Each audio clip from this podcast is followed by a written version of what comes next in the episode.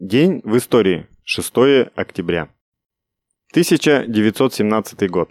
6 октября, 23 сентября по старому стилю 1917 года собрание команды крейсера «Аврора» потребовало передачи власти Советам. 1920 год.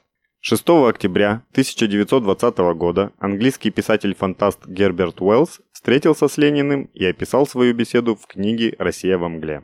Единственное правительство, которое может сейчас предотвратить такой окончательный крах России, это теперешнее большевистское правительство. В настоящее время никакое другое правительство там немыслимо. У него, конечно, множество противников, всякие авантюристы и им подобные готовы с помощью европейских государств свергнуть большевистское правительство. Но у них нет и намека на какую-нибудь общую цель и моральное единство, которое позволили бы им занять место большевиков. Кроме того, сейчас уже не осталось времени для новой революции в России. Еще один год гражданской войны и окончательный уход России из семьи цивилизованных народов станет неизбежным. Поэтому мы должны приспособиться к большевистскому правительству, нравится нам это или нет, писал Герберт Уэллс. 6 октября 1920 года первый Всебухарский Курултай провозгласил создание Бухарской Народной Советской Республики. 1922 год. 6 октября 1922 года Пленум ЦК РКПБ принял постановление о форме объединения советских республик. Пленум четко определил основные принципы создания Союза Советских Социалистических Республик. Равенство и полная добровольность объединения с сохранением за каждой республикой права свободного выхода из Союза. 1943 год.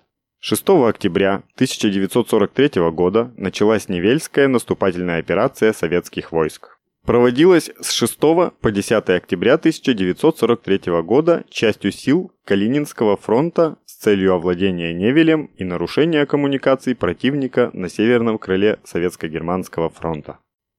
6 октября 1943 года, в середине самой страшной войны в истории, на основании постановления Совета народных комиссаров СССР и РСФСР, создается Академия педагогических наук РСФСР. 1944 год. 6 октября 1944 года войска Первого Украинского фронта во взаимодействии с частями Первого Чехословацкого корпуса овладели Дукельским перевалом положив начало освобождению Чехословакии от фашистских захватчиков. 1977 год. 6 октября 1977 года состоялся первый полет истребителя МиГ-29, многоцелевого истребителя четвертого поколения, одного из лучших истребителей в отечественной и мировой авиации. Серийное производство было развернуто только в 1982 году на базе московского завода номер 30 «Знамя труда». В августе 1983 года первые серийные МиГ-29Б начали поступать на авиабазу «Кубинка». Машина успешно прошла государственные приемные испытания в 1984 году, после чего начались ее поставки в подразделения фронтовой авиации. К началу 1985 года Первые два авиаполка на МиГ-29 достигли оперативной готовности.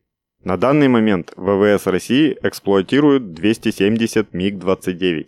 ВМФ России имеет 40 истребителей МиГ-29. 1986 год. 6 октября 1986 года в районе Бермудских островов в результате произошедшего тремя днями ранее взрыва ракеты в шахте затонула советская атомная подводная лодка К-219. К-219 – советская атомная подводная лодка стратегического назначения. 21 корабль проекта 667А «Навага». Позже модернизированная по проекту 667АУ «Налим». 3 октября 1986 года на лодке произошел взрыв баллистической ракеты в одной из шахт. Через три дня, 6 октября, лодка затонула в Атлантическом океане на глубине 5500 метров. Большая часть экипажа была спасена.